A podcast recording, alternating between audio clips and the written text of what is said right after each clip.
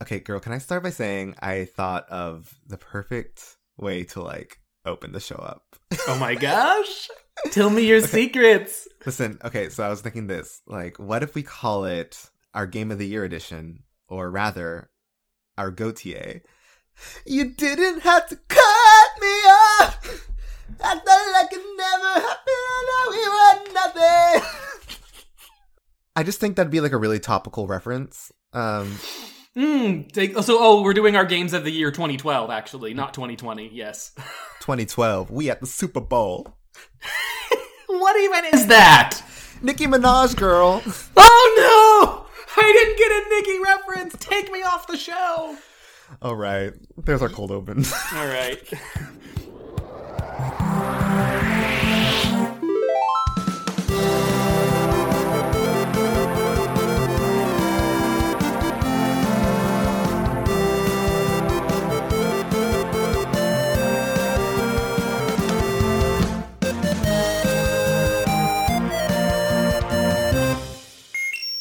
Welcome to Gay for Play, a podcast about all things queer in the world of video games, pop culture, and beyond. I'm Lawrence Sterner Cordova, I'm Eric Solis. and here we are. It's the end of the year. Yeah. It's New Year's Eve. We are ringing in the bells. We're about to drop the ball. Well, 2020 really dropped the ball in itself. But, you know, we're gonna drop one more big one. one fat one, right? Right one in your fat ears. ball. Yep. Um, yeah, we're here to talk about what else other than the best games of 2020. Yeah. Uh, this is not a, a normal episode. Um, up until now, we've sort of been approaching it as a game, game one game per episode. We're going to talk about uh, so many games this episode. Lots of games. Um, and regardless of the queer aspect of them. Um, unfortunately, Yeah. if that's if that's something you want, then I'm sorry. Um, listen to uh, our episode where we uh, rank every villain in JoJo's Bizarre Adventure by how big their dicks are. Uh, coming later down the pipeline. Um, but this is our Game of the Year episode for 2020, Lawrence. Um, I, I hate to I hate to say by asking how was your 2020, but instead I'll ask how was 2020 for gaming for you. You know what? It's I feel like people are going to say this a lot, but like 2020 all things considered was a very good year for video games. it was a weird one, but it was a good one. It was a weird one, but it was a good one. Um and you know, I think as we've kind of talked about on the podcast before, 2020 I think is one of those like revolutionary year for games where a lot more people got brought into the fold. Um, a lot more people started gaming in ways they hadn't before. Um, whether they weren't gamers before or were, it became a much more like social thing. It also became like a very personal thing for a lot of people. Like I know as soon as like girl, as soon as uh, quarantine hit and I lost my job, um, all I was doing all day was playing video games and just like using that to like I don't know, um, help help my brain stay together. you know? keep your brain from being so broke. yeah, Um, yeah, it was it, for I know, yeah, for me, for a lot of people, it kind of it kind of became the primary way of socializing. Um, in terms of you know, we can't go out to bars, we can't really have a party anymore, but we could have a, a mo- we could have an, an Among Us party, we could have a Mario party, Yeah, we could also, do all like, kinds of. movie theaters. What are those anymore? They don't exist. So Mm-mm. like, Mm-mm. I'll I'll make my own movie cinematic experience with a game. Yeah, I Do would. I do know. For I know you were saying for a lot of people, they kind of went into kind of found a way to use games as like a social thing. I kind of. Uh, I know you do this a lot, Lords. Do I kind of went the opposite direction where I kind of like went and s- said, uh, "All right, let me find um the last five years of narrative games that I missed, um things that I can play by myself that don't involve people, so that way I don't have Mhm. to, you know, it, it's so cliche to say games are a form of escapism, but uh, I think this year are, more than know? any, and this year more than any year, this was a year where people needed escapism because they, Yeah. we literally couldn't leave our homes. How else am I going to escape right now unless I, I don't know, invite 10 random animals to come live on my island in Animal Crossing and have parties with them every night? Because that was what most of my 2020 was. Yeah, those are my only friends. Those are my only friends. I can't believe we're gonna. I mean, I'm sure we're gonna talk about that game later, but it's so funny how like Animal Crossing has sort of replaced a lot of my social functions. Yeah, very that. Um let's talk about um what this episode's going to be. Uh there's a lot of games. We can't talk about them all. Um first of As all, much Link- as we wish, we wish. We know, could as much as we wish we could. Uh, we are only going to be talking about games that uh, we played. All the games on our list are games that Eric and I, or Eric and I have played either collectively or individually. Um, we're also going to be reading some of your, um, some of you listeners, your favorite games of the year, kind of to cover our bases in terms of the games that we didn't pick. Which breaks my heart because I don't have a PlayStation 5, so I couldn't play the game of the year. Um, Bugsnax. Kind of bug and kind of snacks, you know? It's Bugsnax. Woo! I can't wait. Um, I don't think I, I I hope no one thinks I'm being facetious about that. Bugsnax is a game that like I I love it with my whole heart, and I've never I love it touched with my entire being, and I Mhm. haven't played it yet. But But maybe you game of the year 2021. I mean, we should say this list. Uh, not every game on this list is from this year. Some of them, um, particularly, I think a lot of games because we had the time to. A lot of games that came to be this year were not from the year of 2020, yeah, but still big year for our backlogs. big year for backlog. So I would say a lot of the games that meant a lot to me were ones that maybe didn't come out this year. Um, we're going to Yeah. talk about some of those a little bit um, because I would be remiss to not talk about some of the things I experienced, even though it was not from the year of our Lord 2020. Yeah, so we're going to be talking about some non 2020 games. Then we'll get into some of our like honorable mentions, games that didn't quite make our list but almost did, and then we're going to get into it. We're going to talk about our top five games of the year. Ooh, ooh, we can't see, but I'm doing that thing where I run my fingers together Yeah. like I'm an evil villain because I'm so excited. Evil maniacs. Yes. So we're just gonna get right to it then. We have a lot of games. We don't have a whole lot of time for how our week was or all that, all the news, whatever. You didn't even know, need to know. If that. you if you listen to our little Christmas episode, you got our cyberpunk news. That's really Oh, yeah. it's not as I said in that one. It's not our game of the year, but it is the game story of the year in a way. So listen if you want us to talk about the debacle that was. Yeah, if you get to the end of this episode and you're like, "Where was the cyberpunk discussion?" Girl, we got Girl, that's the wrong We podcast. talked about cyberpunk. and all the different dicks you can have, Mhm. and the one vagina. Listen, okay. Also, for anyone who doesn't want to listen to me complain about the CD Projekt Red situation, I will just say it's a fun game. I'm Yeah. having fun with it, but it is also a mess. Anyways, that's a little. And it was a fun episode with our beautiful guest Grant. yeah, go listen to it. It's really nice. Um, oh, speaking of, by the way, before we get into our games, um, we have our giveaway, or we've had our giveaway for the past week. Uh, Grant made some lovely um figurines for us. A figurine of an Animal Crossing uh Legend. Isabelle Yeah. Isabelle meets Doom Guy, as in their bodies are literally fused together, as well as two Among Us figurines. Uh, so the giveaway for that ends at midnight tonight, at the, the drop of the end of the year. So if you have, if you haven't yet, um, and you're listening to this the day it comes out, lucky for you.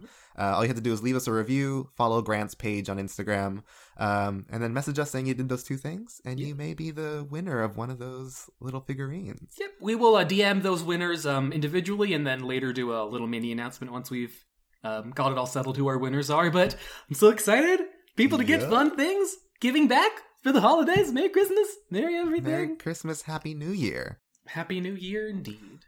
So without further ado, let's get into it. Let's talk first about our favorite games of the year that are not from the year Mm. of our Lord and Savior Jesus Christ, 2020. Okay, um, can I go first? Yes. Awesome. Uh, so the first thing I wanted to talk about is something that only came to me.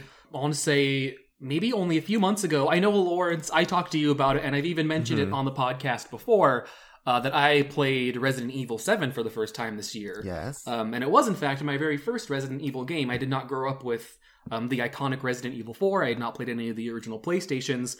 And even though I talked about Resident Evil 7 before, that's not the game I'm going to talk about here. I'm actually going to talk about the game I played after Resident Evil 7, and that was the 2019 remake of Resident Evil 2. yes. Uh, which, Lawrence, have, have you have you played this, or do you know? I've not. You know I'm a little baby and I'm I- I, can't play I- Resident but I honestly think I would Uh-huh. recommend I would recommend this game to you over Resident Evil 7 if you wanted a fun game. I would say the reason I'm putting Resident Evil 2 here and not Resident Evil 7, um, I think Resident Evil 7 uh, overall ended up being a better horror experience for me, but I think Mhm. Resident Evil 2 is the more fun game. I think it gets the balance of horror and action and puzzle environment storytelling stuff. Um, while Resident Evil 7 does all of that stuff great, I think Resident Evil 2 as a remake, um, and as a game that I, you know, similar to the Final Fantasy VII remake, I'd never played the original, so I came into this Mhm. with um with fresh eyes. with fresh eyes, and I really loved. I loved the approach they took to this game. I love um you know it it, it doesn't have the meta commentary in the way that the Final Fantasy VII remake does. It's not really.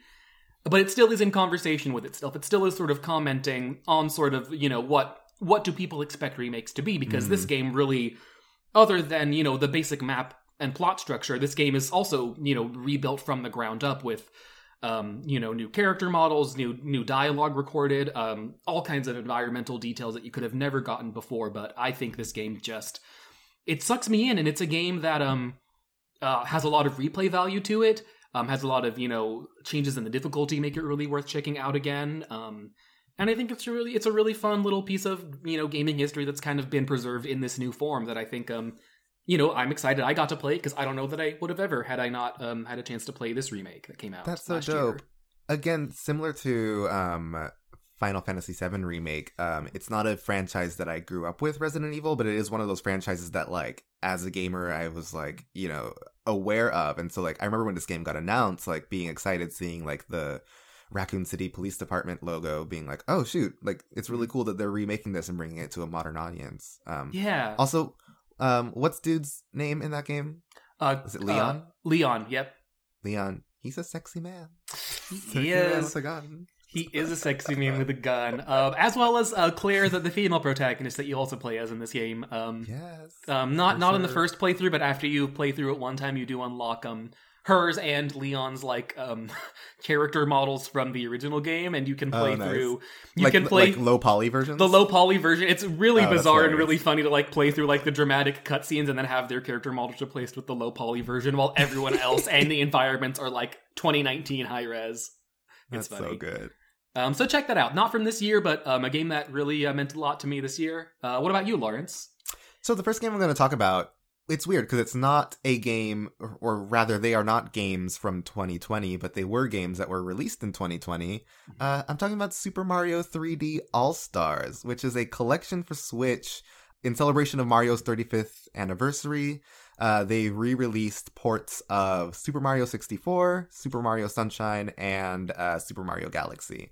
And I don't know, I don't want to like spend too much time talking about these games because you probably know what they are. You've heard It's- of Mario. Yeah. it's the Red Plumber, and he's going on his 3D adventures. Um, I'm mostly just like I'm happy this game came out because um, it's just nice to see a Nintendo carry on these games on their new hardware and for like a whole new audience of people to get to play them. Like I'm really excited about you know the kids coming up today who never owned a, a 64 or a GameCube or even a Wii getting to play these like really really incredible you know revolutionary 3D platformers. Especially Mario Sunshine, which has never had another release other than its Yes. original GameCube. Um, yeah, which is a pretty it's been stuck deal. on the GameCube. Um, yeah, that's the like because 64 has been ported to like almost every Nintendo home console. Galaxy. You could have played that on the Wii U, right? We it was You- backwards. yeah, you could play it on compatible? Wii U. It wasn't like repolished with Wii U or anything, but the Mhm. Wii U, you know, still could play Wii games. So like Sunshine is the game that Stranded. had like kind of been yeah, stranded for the longest time on a on a, on a stranded desert island. Yeah.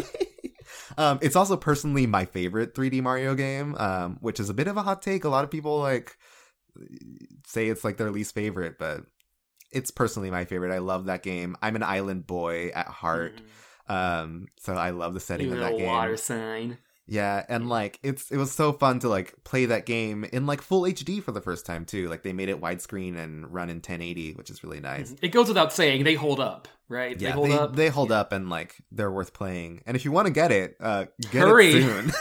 Yeah, it's it's that's the yeah. not really the game of 2020, but you know, past 2020, you might not get a chance again. So hop on it. Yeah, so if you don't know, Nintendo did this weird thing and they're getting a lot of blowback for it um where Rightfully so. Yeah, they like they're saying like, oh, it's part of the Mario 35th anniversary collection. So afterwards, what they're gonna do after the like 31st, I believe, of March of 2021, uh, they're gonna delist it from their online store, and they're gonna stop uh, providing it to retailers. So the retailers are only gonna be left with whatever stock they have left. Um, and it's basically gonna go into like the Nintendo Disney vault, or they're just gonna lock it up and not not have it again, which is really weird. It's very anti-consumer. A lot of people are Hot mad take. about it. I don't think they're gonna do it. I I honestly think we're gonna get to that, and then Nintendo's gonna be like, surprise! Because of the re- response, it was so popular, we decided to let it go forever. No, you know what I think they're gonna do is like because this game is like a three in one collection. I think what they're gonna do is they're gonna release all three of the separate games. Oh, and you can pay like 20 sale. each for all of them. Yeah, um, Hmm. which is weird, but like, and if you're gonna do that, then just announce it. You know what I mean? So yeah, it's weird, um, but it's worth picking up. if Nintendo's a weird Mario. company, and they do weird stuff all the time, so it really Yeah. should be expected. But like, I hope they don't keep doing this because they also did this recently with like the original Fire Emblem game, which they just ported to the Switch. Um, they're doing the same thing where it's like a timed, uh, timed thing, and after a certain amount of time, it's not going to be on the store anymore. So like, I don't like that they're adopting this as like a business practice, but whatever.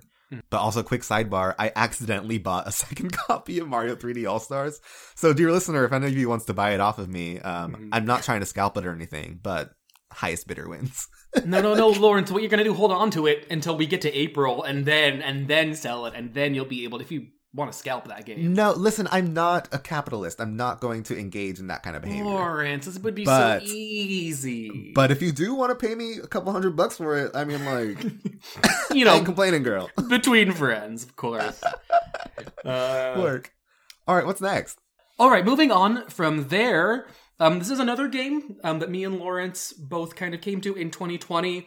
Um, we're talking about Outer Wilds, which I know for a lot of people, Yes. uh, a lot of friends and a lot of publications, their game of the year last year. But I only played it this year. I know Lawrence, you started it end of last year and finished it in the new year. Yes. So, um, what's really interesting for me is like I put this on my like game of the year list last year at like number four or five because I was like, I got like a third of the way through it at the end of last year, and I was like, this is really neat. It's really pretty, really fun. Has like a lot of cool Mhm. stuff going on.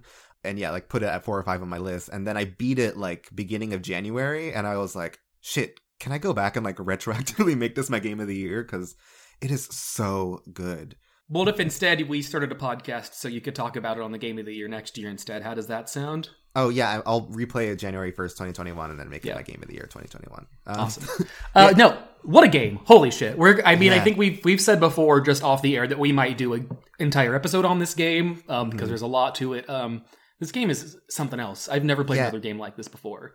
If you don't know, basically what this game is, it's like an open world, like a kind of like a smaller open world game where you are like a person living on, or you're an alien on an alien planet, and just like, Mm. Civilization far off, yeah, far away Yeah. from ours, yeah.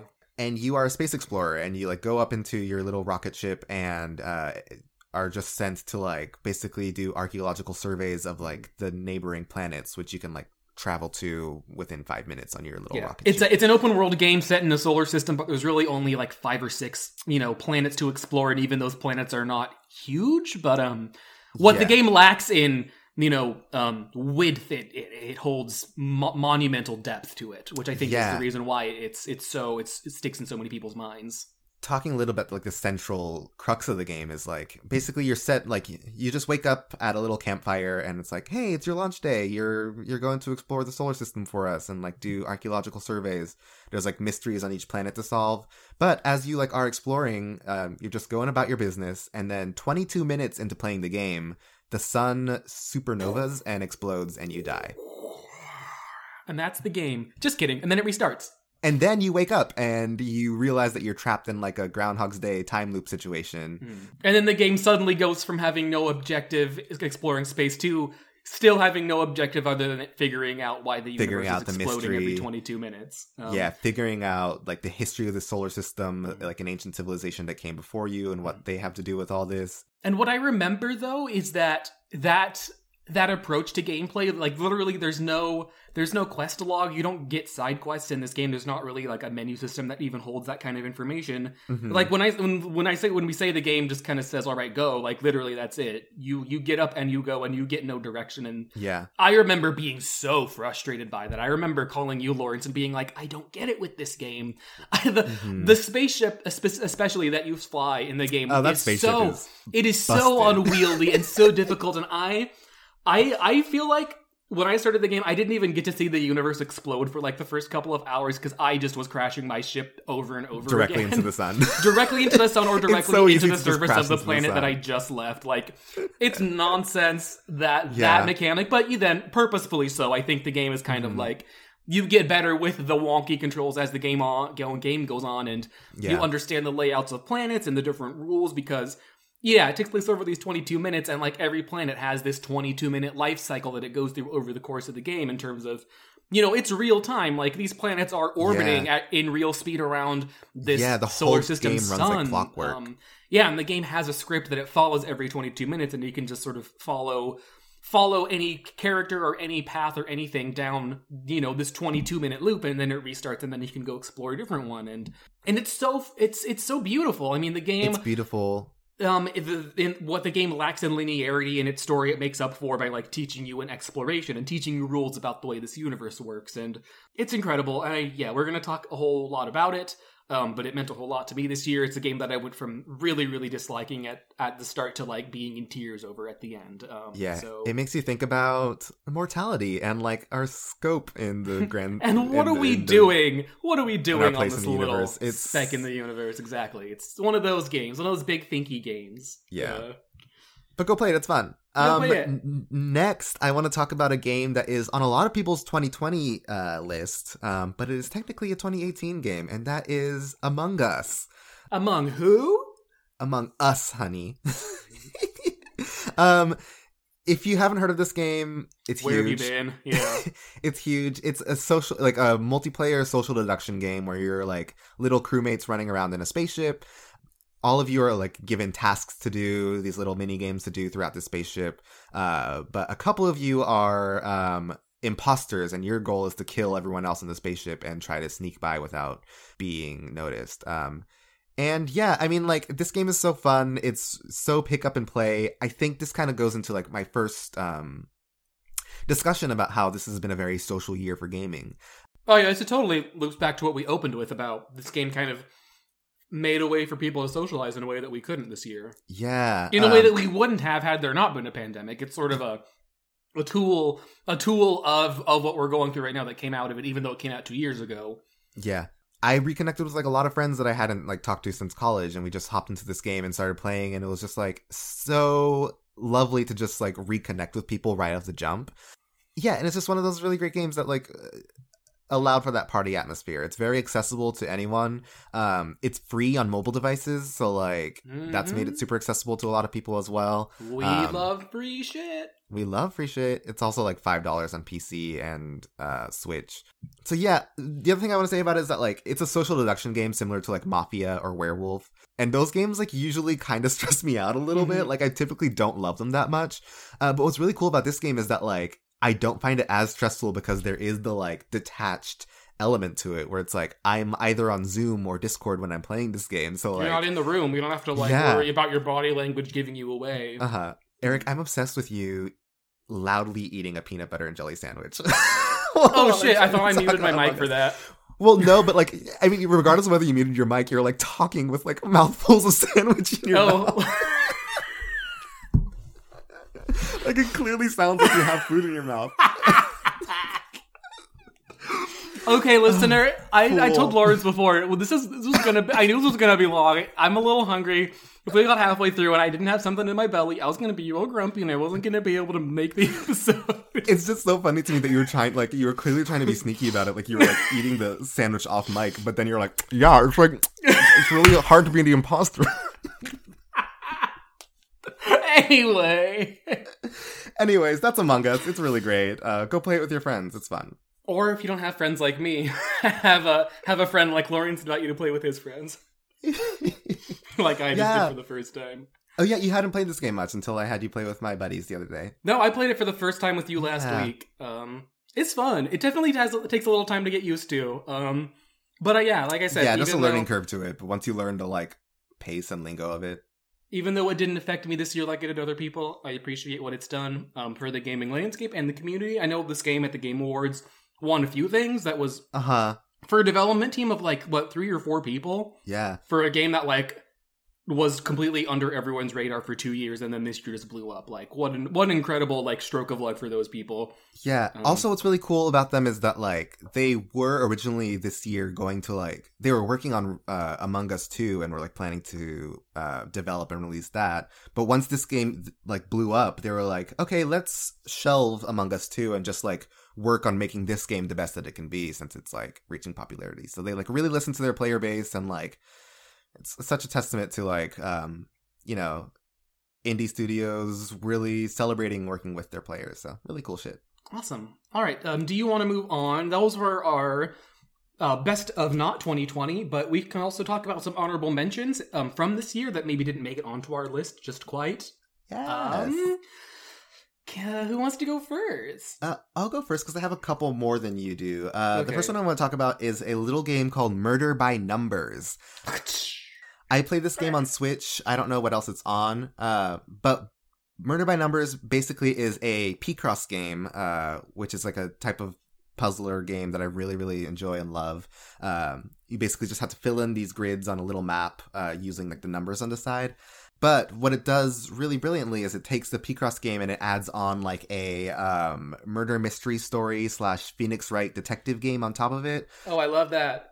Yeah, it's really fun and really charming. Uh, the art style's really cool. The music's really chill and laid back. And yeah, it tells this like kind of like campy, uh, campy detective story that's really cool to uncover. Um, it also has a lot of really cool queer representation. Um, oh, nice. you are like uh, the character you play is this woman who's like this actress in Hollywood on like a daytime soap, and her soap gets canceled, and there's like a murder on her set, and she like tasks herself with like solving the murder.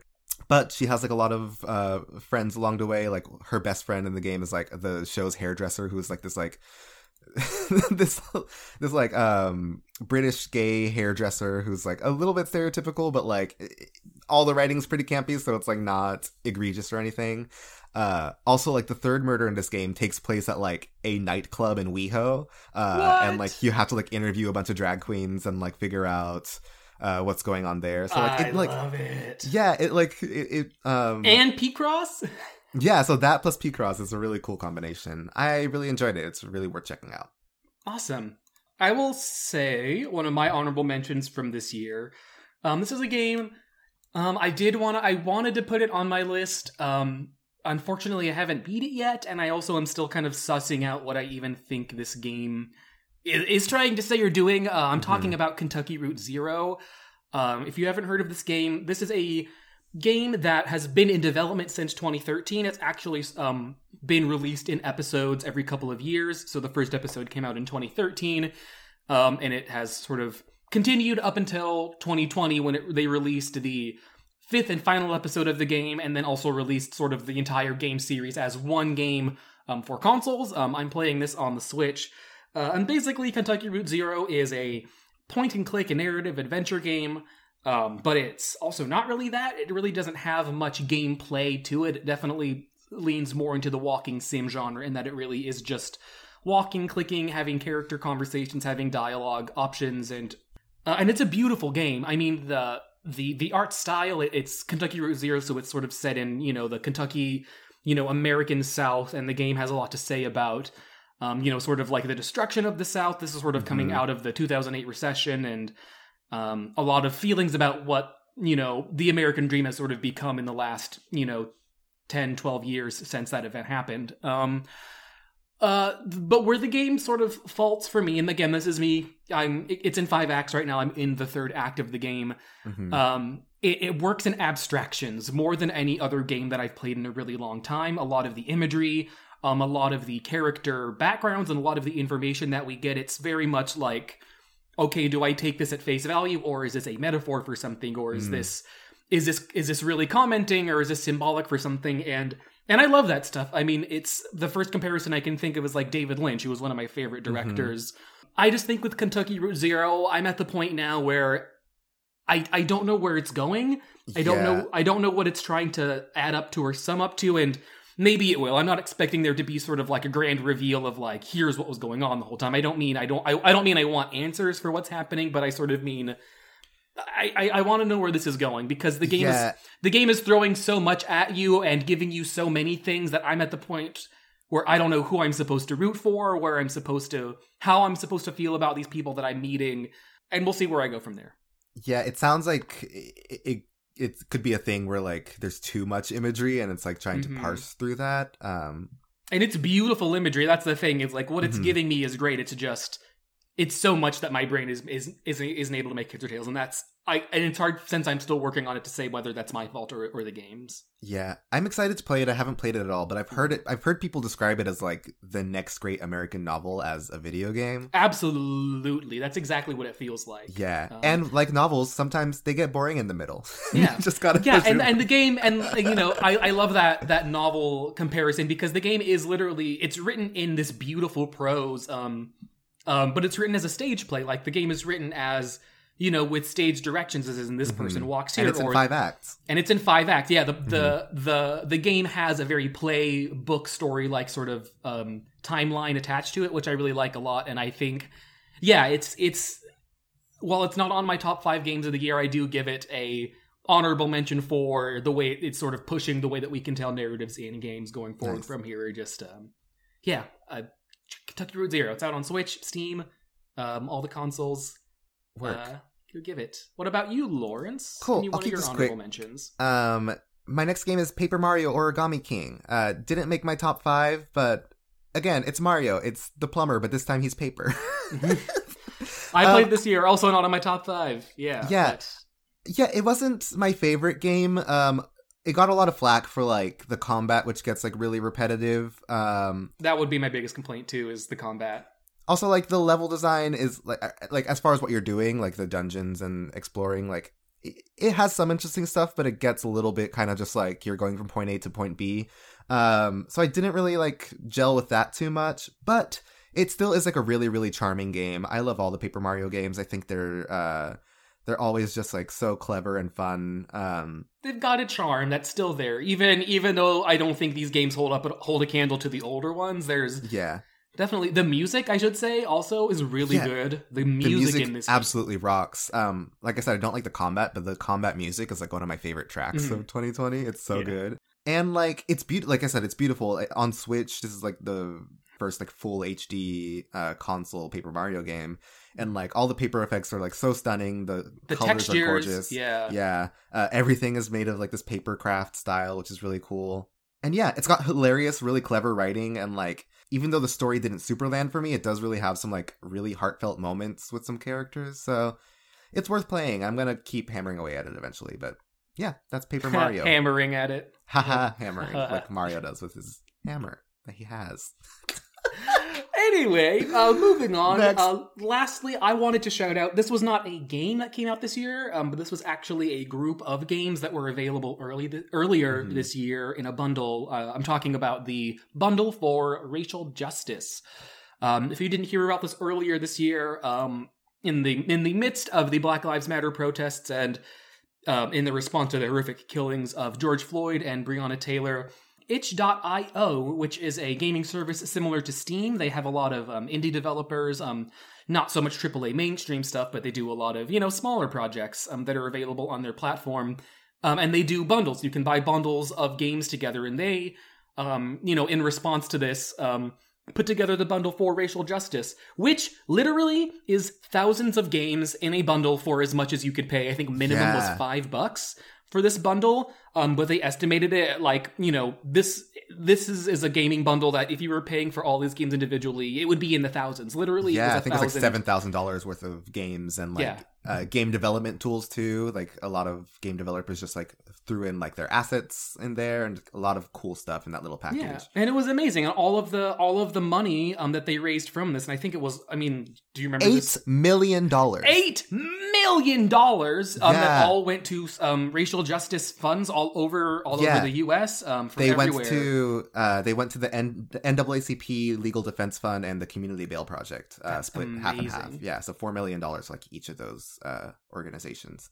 Yeah, it was an incredible moment that just like made me really proud to be a gamer and proud to Mhm. see a community rallying behind rallying behind justice and you know um, using the use, yeah using their money to like uh, help make change. It's really it was really cool to see. Oh yeah, and like I said, this was like literally thousands of games. I'm not even close to like Mhm. having sorted through everything in here. Um, but there were quite a few games that I that I really did like a lot that I found in this bundle. Um, Mhm. just to name a few, we have um one of my one of my favorite little things gems of the year, um, the Democratic Socialism Simulator, which is So basically good. just did you play this, Lawrence? Where you just I played a bit of it. Yeah. you play the government if, as if it was you know Bernie Sanders as the president, and surprise, every you can you can do really well. Apparently, um, you can also really fuck things up, but that was fun. Um, we had a game called One Shot, um, a short hike, which is a cute little indie game from uh, I Mhm. think earlier this year, late last year. Um, 2046 Random Access Memories, which I know is actually a pretty hefty game. I think it even has a physical release for the Switch. Mhm. Um, Night in the Woods is on here Celeste is on there too. all kinds of things are on here. Unfortunately, this bundle is over, so even though we're telling you about it now, it is too late. Yeah. Um, but I did want to shout it out here because I thought it was something awesome that you it know was a great 2020 moment. yeah, a great a Mhm. great moment for like you said for the community of gamers to come together and do something uh good for once. Uh so moving on Yeah. uh from there. Um, my last honorable mentions, I wanted to shout out a couple mobile games that I really loved. Um, one is called Soda Dungeon 2. Basically, it's this little, like, um, it's a simple little turn based RPG game for mobile that you can, like, set up as an idle game to, like, auto run and just, like, grind and collect loot as you, like, upgrade this little tavern of adventurers. There's not much to it. It's just really fun if you want something mindless to play. Uh, the other one is uh, Good Sudoku. You've heard of Sudoku. This is it, but it's good. Oh, Uh, this is a game by Zach Gage. Uh, he um, basically just wanted to like make a game that teaches you how to play Sudoku really well, and also like cut out some of the like tedium that's involved in Sudoku. So it's really cool. It taught me a lot of cool like techniques about how to like play the game better. I've gotten a lot better at Sudoku, and it's like something that I just like play every night when I'm in bed. Uh, of, to of all the games this year that I couldn't play, I'm really bummed. It's not um it's only for iOS, it is not for Android, so I could not Oh, play no. good Sudoku. And I heard about this game and I used to be obsessed with Sudoku, so I Mhm. was actually very upset that I, I don't have a way to play this as of yet. Um work. fingers crossed for that uh Android release uh down the pipelines for good Sudoku. Um, so yeah, that's that. That's our honorable mentions. Uh, we're gonna take a quick little break, and then we're getting into it. We're talking about our uh, personal, or I guess, yeah, like Personal and collective games of the year. Yeah, we'll talk we'll get into it. Yeah. Yeah, well, you'll see.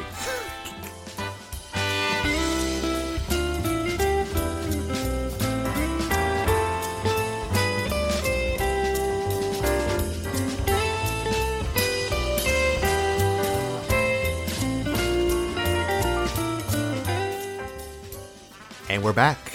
And it's time. It's time to talk about our top five games of the year. Ooh, I'm so excited. Yeah. So, um, so I'll start by saying like this, like my personal top five are gonna be different from what I share here. Uh, Eric, some of the ones that you picked, um, would have been like on my list. Specifically, your number two pick would probably take my number 5 Um, but I wanted to keep our lists pretty separate, so uh, I'm gonna talk about my number five game of the year, which is Carrion. Uh, I'm surprised you played this. I, I this is a kind of spookier one. it's spooky, but it's not.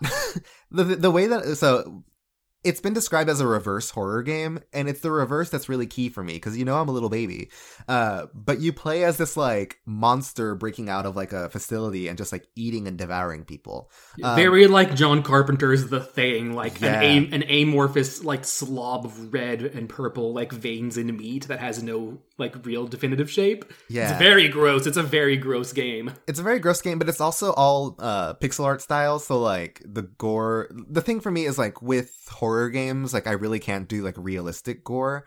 Um, but like since it's all pixel art and stylized, like it didn't bother me whatsoever. Uh, but yeah, it's really cool. Um. I, you call I call it a reverse horror game because that's what it is. You are the monster. You're not the people trying to defend yourselves, and like it's just so fun to like like travel through these little tunnels of this like facility and just like fuck people's shit up and like you unlock more powers as you grow throughout the game and it's just like very very um very very addictive and satisfying to play. Uh mechanically it's like one of my favorite games of the year and that's why i put it on this list. Yeah, Um, did you did you beat it? I didn't play this one yet. um i didn't beat it. I think i'm like around halfway through it. Um it's on game pass which is how i've been playing it. Um and it's also on switch and other platforms as well but yeah game pass man it's just so great to be able to play any of these games whenever you want I, I would love to play this. I will probably have to play it on Switch because I'm a Sony bro, not an Xbox or PC bro. So sorry, bros. Um, but when I do play it, this very much seems like it is something up my alley. I love this sort of. Um, oh yeah you'll eat it up Oh, like that, like the monster. You'll eat it up like a scientist. Yeah, I do. I love the. I mean, because carrion is like a word for like roadkill or like just dead Mhm. things on the side of a road. So like that. That's the title of the game. Like you are the carrion, and or is the or is the you know Or are the people that carry in? or are the people the carrion? Exactly. I love Wow, it. We live in a society. We sure do, don't we? Eric, what's your number five game of the year? Uh, my number five game of the year uh, is uh, not really a game. This is uh, more of an experience that I had this year. Uh, I'm talking about uh, The Under Presents The Tempest. Um, have I told you about this one before, Lawrence? I think you have, but jog my memory.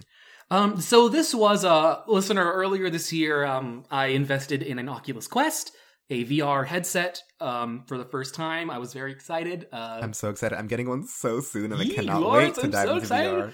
Anyways, Can't wait to play VR games with you. Um, but you know, one of the major tragedies this year, you know, in regards to the pandemic, um, economically, you know, health wise, it was a tragedy.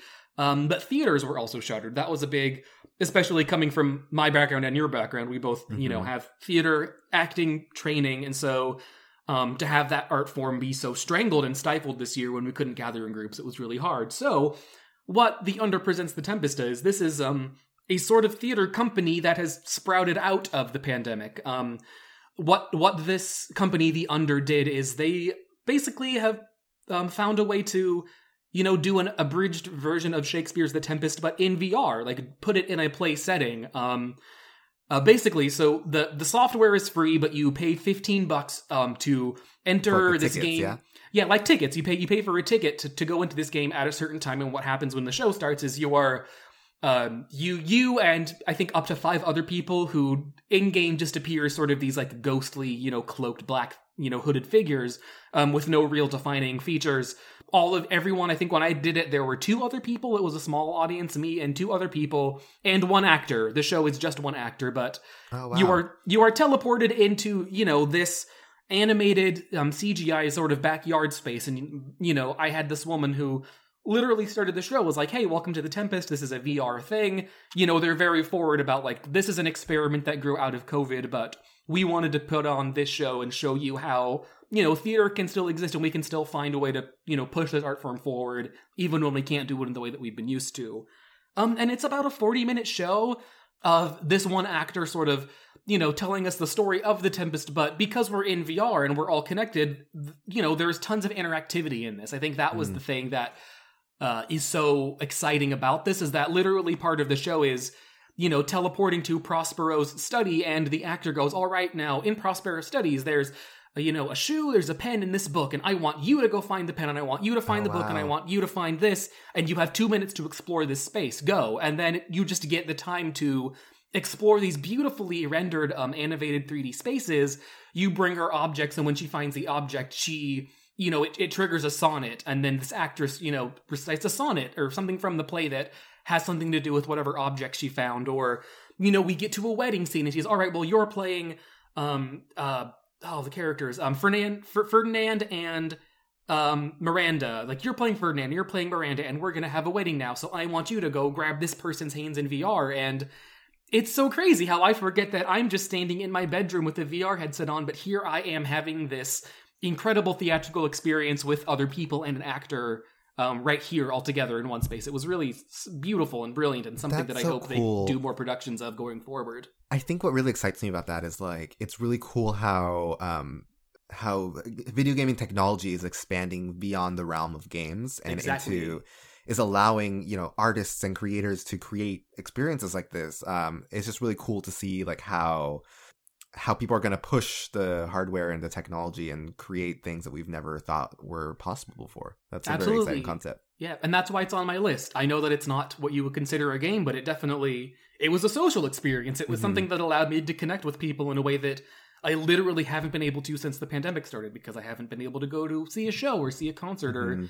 yeah, and I think it yeah, it just goes to show that I think that VR is here. It's not going to be a gimmick and it's not just going to be a thing for games. It's going to it is going to change the way that we make art in every sort of medium, not just in video games. So uh check it out. I know that I think this the Tempest is done, but I know that they are planning on doing another show in the future, so look look for the under um I know you can still download the software even though there's not a show to, to see anymore. Um, but yeah, check that out. That's my Nice. number I'm five. definitely gonna check that out once i hop into the vr space yeah. Um, my speaking of VR, um, this next game it's not a VR game, but has some VR themes in it. It's Crosscode, which I've talked about briefly on the show before when I started playing it.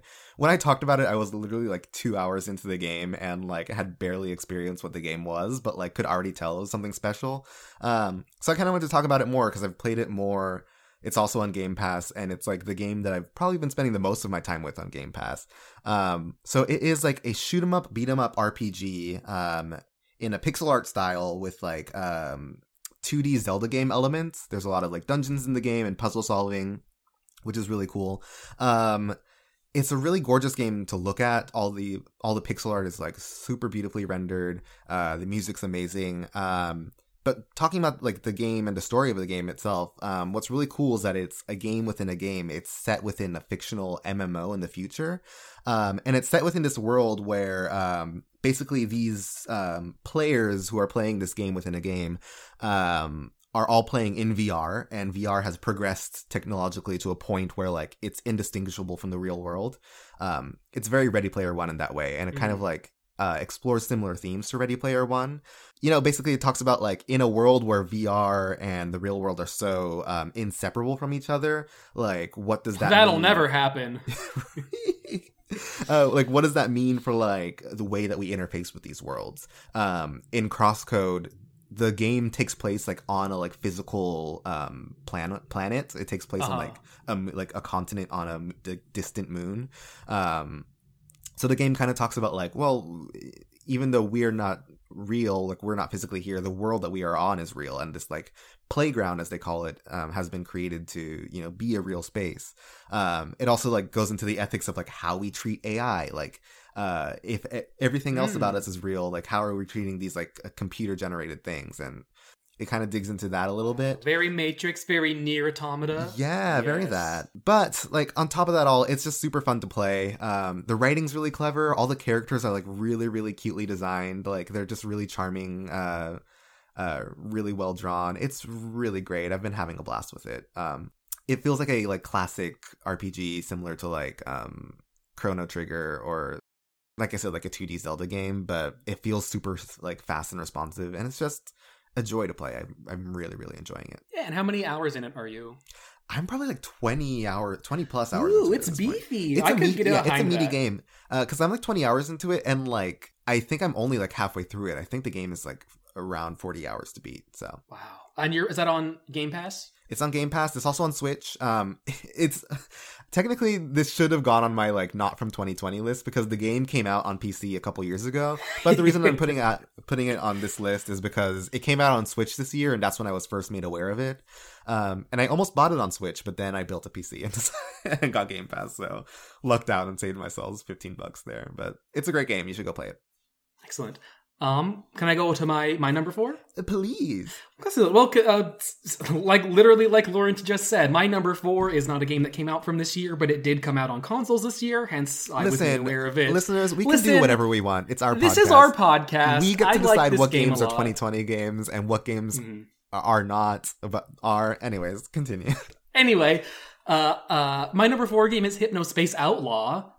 Actually, funny enough, similar to what you were saying about Crosscode, uh, Lawrence. This is a game that you know is very much about virtual realms and the communities you form online. This, however, Hypnospace Outlaw. This is a game uh, came out on Steam, uh, out on Switch and consoles, uh, but it is a game set in the uh, 1999. Um, this is set. Uh, uh, uh, how can I explain this? This game is basically a simulated web browser. And I know Mhm. that sounds like the dumbest and boringest shit you've ever heard, um, but it's not. I mean, it, this game basically the premise of Hypnospace Outlaw is that there is um, in the year 19 of 99 um, this company that has developed a web browser called Hypnospace, and Hypnospace is a uh, headband that you put on your head that plugs into a computer, and when you go to sleep at night, uh, you are basically browsing the web in your dreams now. It's a very, um, Mm. you know, sci, you know, it's very sci-fi of the past. Like, what did we imagine the future of, you know, the internet looking like? You know, but this was 20 years ago, and the game has some very interesting things to say about the internet and um, it takes a look at what the internet was doing at the sort of beginning of its life and it sort of Mhm. shows us the the follies that the internet took us down and sort of the also beautiful ways that the internet can bring people together Mm. um, in a very prehistoric part of its life.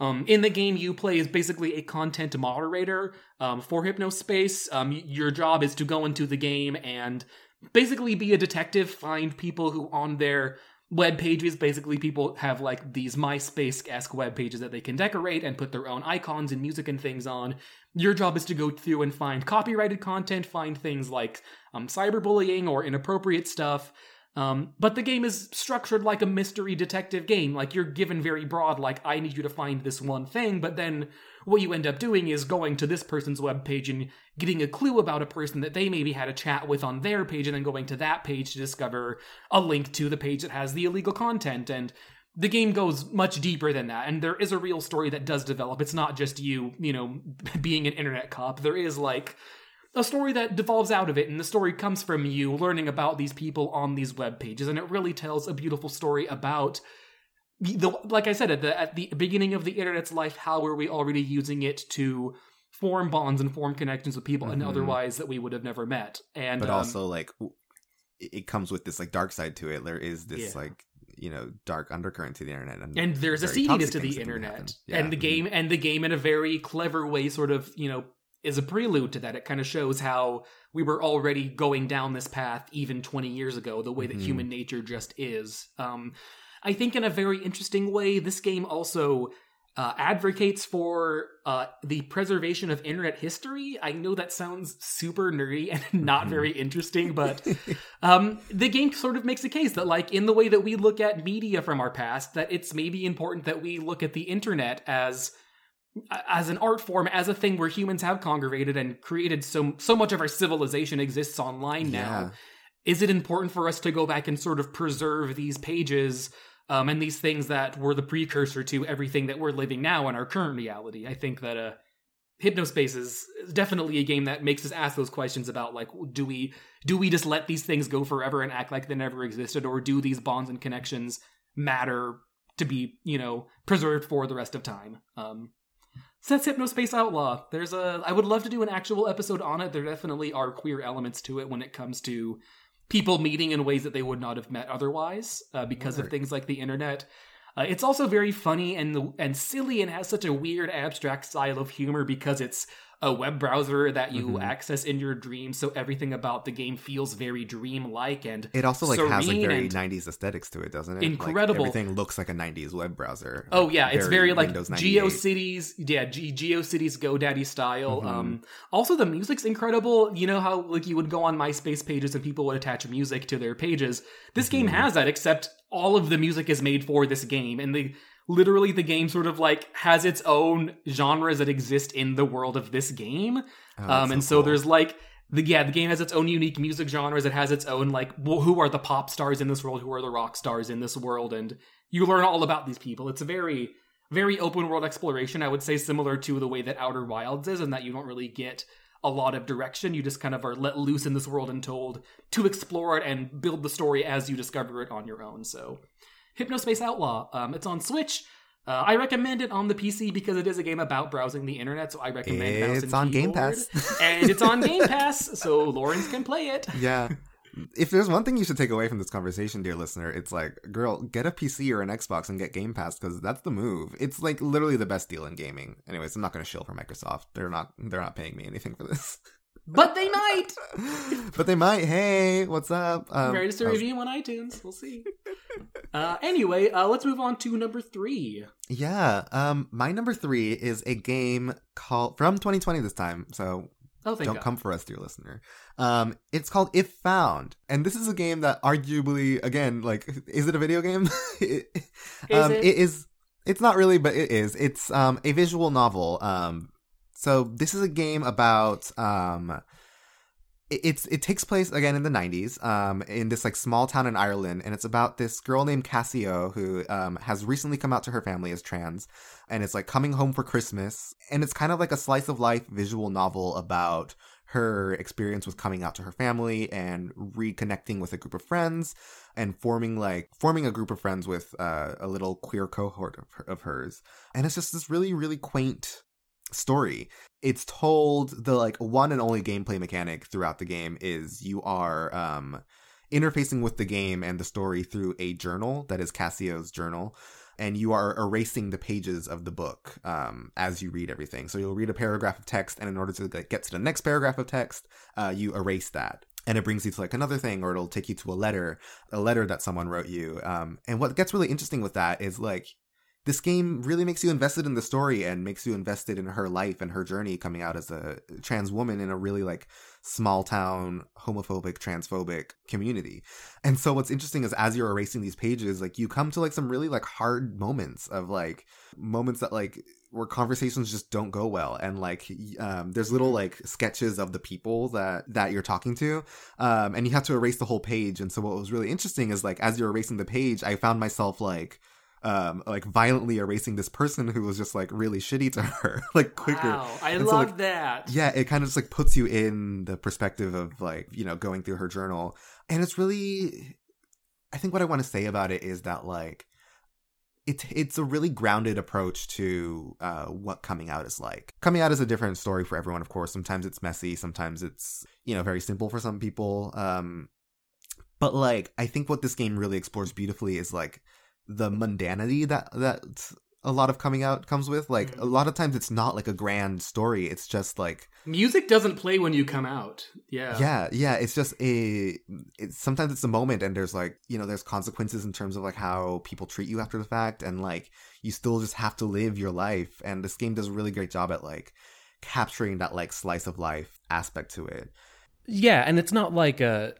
We're not trying to equate the experience of coming out as a trans person to the experience of coming out as a gay person, but uh, what's great about games like this is that they give an audience the ability to, you know, simulate what that experience is like for some people. Um, you know, it's a very you know a very strong argument for like the power of like games to uh, instill empathy in people you know giving people the ability to have an experience uh, and live it you know they otherwise wouldn't have a way to do that so i love that. Also the, the art style as i alluded to is really gorgeous. It's all hand drawn but like a lot of it's painted with like these really neon colors. There's also like this like b plot that takes place in like outer space and it's like Kasio's like alter ego of like her as this like space explorer trying to stop this like big calamity from happening. And of course that kind of thematically ties back into like the story that's happening here. It's got some really gorgeous music too. Like it has like a traditional like irish hymn that plays at the end of the song and like some really cool like rock music it's just really really great. And yeah it kind of just like viscerally talks about dealing with homophobia and transphobia and dealing with heartbreak as a queer person and just like the general sense of like ennui as a person in your early 20s um and yeah it's a tearjerker too. It, it only takes about three hours to play through the entire uh visual novel but at the end of it you've really grown attached to the characters that um this story is told. So yeah it's just a highlight i only played this game a couple weeks ago and it's just like as soon as i finished it i, I was just like left breathless it's really really great Wow, Um, I'm bummed. I, I wanted to play this before, but I didn't get a chance to. But I definitely am going to check this out. yeah you know, it- in, in the new year, and I, I'm sure we will have an episode about this. This definitely seems like we, we made a podcast for games like this, right, Lawrence? So we yeah can talk absolutely about this. this is shit? 100% Oh, a game Okay. that is worth uh, a full Cool. spoiler filled discussion so But I am going to check this out. Yeah, and listen listener, play it now so that we don't feel bad about diving into spoilers once we do a proper episode about it. Uh, but yeah, it's on Switch. It's also on uh, PC, um, and I think like I think it might be on phones too. I don't know. I might be bloviating. Uh, I do but believe yes, because I remember I was gonna I wanted to play it on mobile, but it's only on iOS and it's not Android Oh, again. Girl, Ooh, just switch foiled. to an iPhone already. I don't know what you're doing. I like doing illegal stuff. Illegal stuff such as having ugly fonts when you post Instagram stories on our page. Shut the fuck up. I'm leaving that shit to you then. But uh anyway, can we move on to our next to yeah, you're my number, number three. three. Yep. So uh, my number three. This is actually the uh, second of two VR experiences that are on my uh, game of the year list. This was the year for VR, Lawrence. Um, I wouldn't say it's like come into its prime, but I definitely feel like this is this is the year where people sort of went, "Oh, VR is like not a fad. VR is It's here. it's here. yeah, it's gonna to change. stay. It's like we said, it's gonna change the industry. It's gonna change art as a whole. Um, my my number three game that I'm gonna talk about is Half Life Alyx, um, Mhm. which I have been looking forward to this game for so long. Um, I know that the Half Life series is one of my favorite game series. Um, for as long as I can remember, Half Life Two was one of the first uh, mature gaming shooters that I ever played, so the series has a special place in my heart for that. Um, they also just hold up incredibly well. I think the lore, the gameplay, um, every game in the series is known for like pushing the medium of games forward, and so when they finally announced there's going to be a new Half-Life game after what the last release was 13 years ago, um, and we Mhm, and wow. the community had all but agreed that there was never going to be another Half-Life game, a Half-Life 3, a Half-Life anything. So so when Valve um, comes out of you know left field last year with we have a new Half-Life game coming out and it's going to be for VR. Um, uh, I was quaking, um, and it was one of the big reasons why I got a VR this year. Um, it, it definitely is the killer app in a way for a lot of people to finally take the step into VR, like like me. Um, Mhm. So this game is, like I said, uh, it is a Half Life game set in VR. It is a prequel to the Half Life games. It is not set. Um, it is not set anywhere past where the last game left off. It is. Um, you take the control of the character Alyx, who was one of the the side characters in Half Life Two, um, a couple years before the events of Half Life Two. Um, you are set in the same City 17 setting as um, the original Half Life 2 was set, uh, and uh, and it's like a uh, futuristic sci-fi. Uh, futuristic sci-fi. Setting, Yes, if you don't know Half Life 2, it's basically you know aliens yeah, I've never played a Oh my Half-Life game, so I, um, I have no. Yeah, aliens. Aliens have come to Earth. There was a cataclysmic event that you know the, the the protagonist of the series, Gordon Freeman, sets off a cataclysm that brings aliens to Earth. And the second game is you sort of going into stasis and coming back a couple years later after the invasion has happened and sort of seeing the way that um they're called the Mhm. Combine has taken over and um. You know, it's it's a really great game. The characters are iconic. The aesthetic of the game is iconic, and um, this VR game is the best VR game that I've played, Lawrence. I mean, the Half Life is known for sort of being uh, a great series when it comes to environmental puzzles and storytelling. Um, so when you're Mhm. going into Half Life in VR, and now rather than you know pointing your mouse at a thing and picking it up, it's you literally have to reach out with your hand, pick up an object. with your physical actual Um, hand. Literally, the act of loading a gun in this game becomes the most stressful thing you've ever done because in most games, loading a gun is just pressing a button to reload. In this game, it's click, yeah. pressing a button so the clip falls out and then reaching behind you, grabbing clip, putting it in, pulling the safety off, and then pointing the gun and then continuing whatever you were just doing. And to have a game that, you know, makes you think about that thing that for your whole life in gaming has just been a single button. I mean, it's just. I mean, I was I literally, it's what's so amazing to me about VR is that the way that it engages your entire body, the way that this game makes me sweat, Lawrence. I'm, you know, literally, I'll be playing this game and I'll be like, you know, crouched over, like trying to like reach my hand up so I can grab something from underneath like a cupboard or something. Um, That's wild. Yeah, I haven't played this game, but I've heard about like the level where um there was like a monster who like reacts to sound, Oh, yeah. and so you have to like cover your mouth physically. Oh, I just covered Yeah. my mouth. So you have to be silent. You, messed with the so you, but yeah, you have to be silent. So you have to like physically cover your mouth to like get past this monster. It also means and not bumping obviously- into things as you're walking through the environment, or Mhm. you know, the regular way of inventory searching is like you know, you find a cluttered shelf and you push the things on the shelf out of the way until you find the thing that you want. Um, and and just it's it's stuff that just has always felt so natural and simple in games. Suddenly in VR, you realize, oh, this would actually be incredibly physically exhausting because now I'm doing it, and uh, Mhm. and it's it's scary, Lawrence. I'm sorry, it's a very scary game. It's very yeah. very stressful. Has lots of zombies. Has lots I- of darkness and sound. Yeah. I'm committing some clownery because, like I said, I'm getting a VR headset soon, and I've purchased this game because I plan to Mhm. play it. Um, even though I fully know I'm going to shit my damn pants playing it. I, it looks so scary.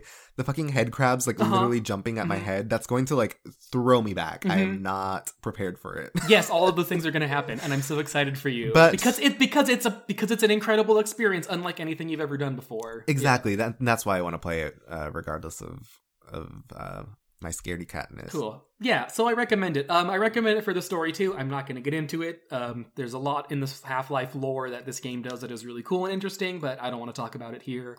I mostly just wanted to talk about, you know, this game sort of uh, uh, uh, succinctly taking everything that's great about VR in the last couple years of developing the technology and finally putting it into a AAA experience that pays off. Um, I think it's incredible. Yeah. it's interesting.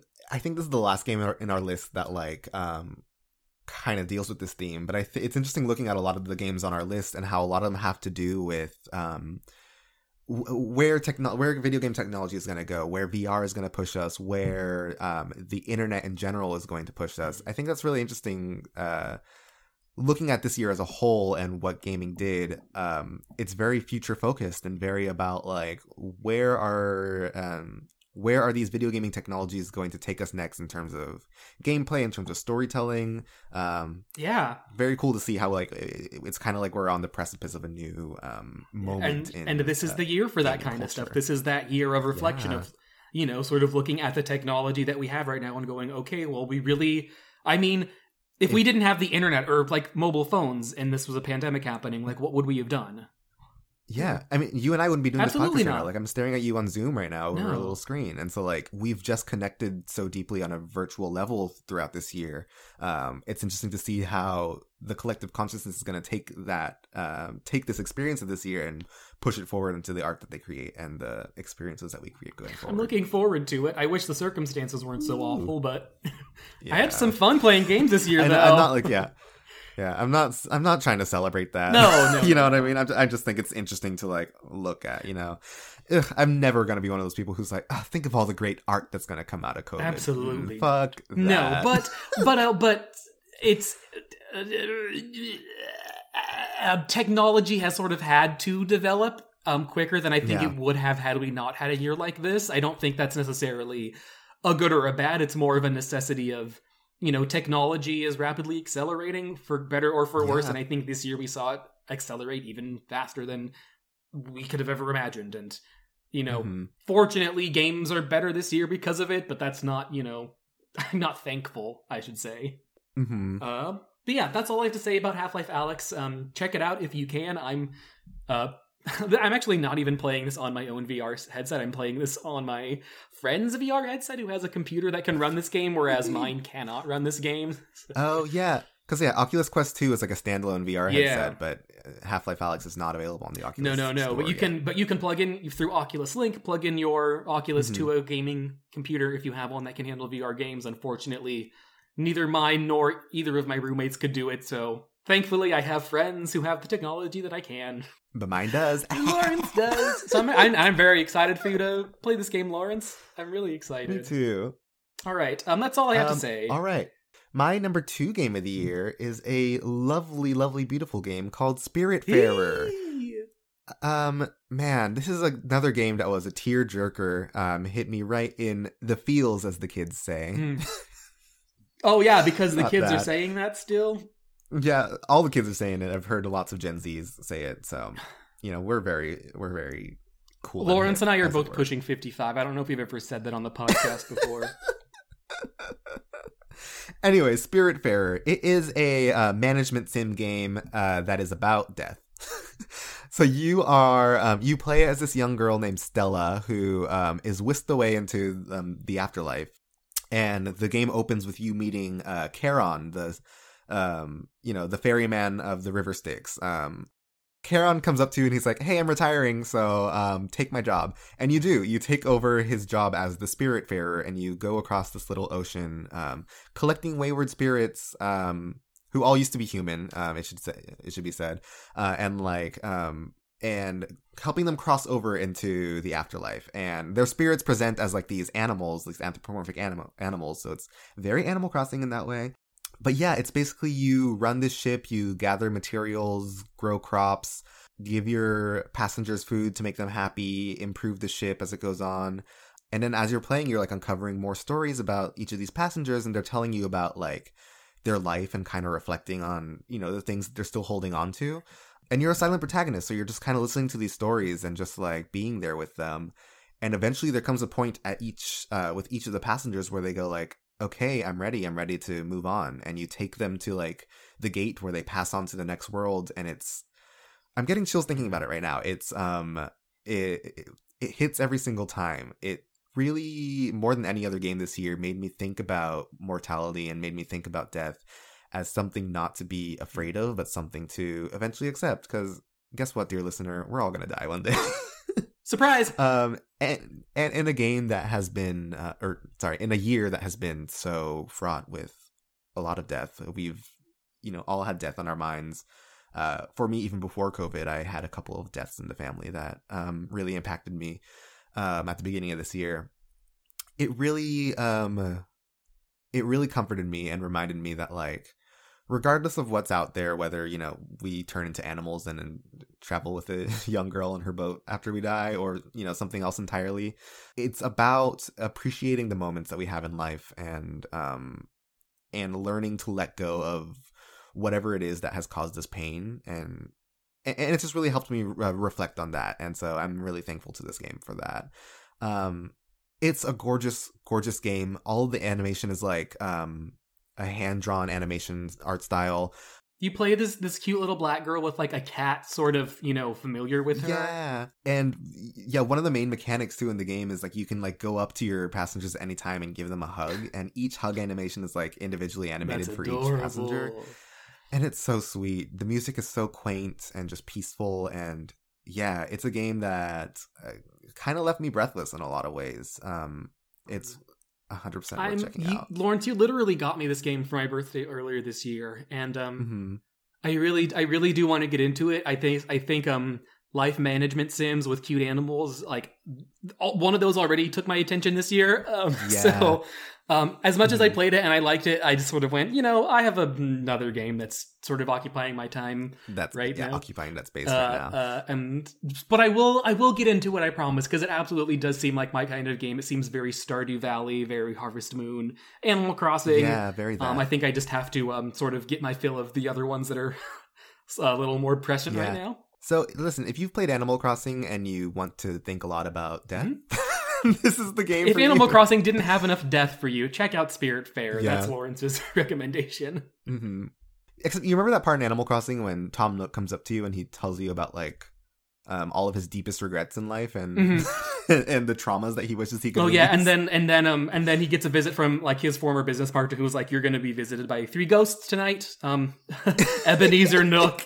Actually, I would love to see an Animal Crossing Christmas Carol with Tom Nook as Scrooge. that would, that be, would be so, so good. cute. Oh my gosh, me and uh, me and my friend Becca, we are. Oh, I don't know. Oh, this will go up on Christmas Yeah. Eve, so we'll have done it by then. But we're planning a like surprise Christmas thing in Animal Crossing for our friends, where we like put on a like Animal Crossing stage production of a Christmas Carol. What? um yeah we're gonna like uh, get different wand costumes and like um put on like a miniature like a miniature version of christmas oh, carol for our so friends cute. i can't wait Oh. i hope we've done it otherwise i've spoiled it but- yeah, tell me and I'll um, take this out, or else you know, yeah. surprise. anyway Spiritfarer it's really great it's on switch it's also on guess what game pass Oh, bitch, that's the Microsoft, pay me real money, the please. MVP of 2020 is the Game Pass.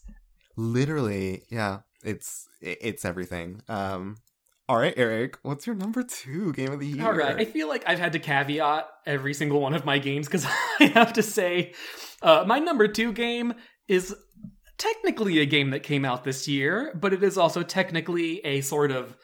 Uh, what would you call it? A remaster? Not even really a remaster or a re. Uh, like a definitive The version, definitive like- version. I'm talking about, Yeah. uh, of course, I'm talking about Persona 5 Royal. wake up get, Get up out get there. out there Uh, oh my god, Lawrence. Um, I mean, funny enough, I mean, I played the original Persona 5 when it came out back in 2016?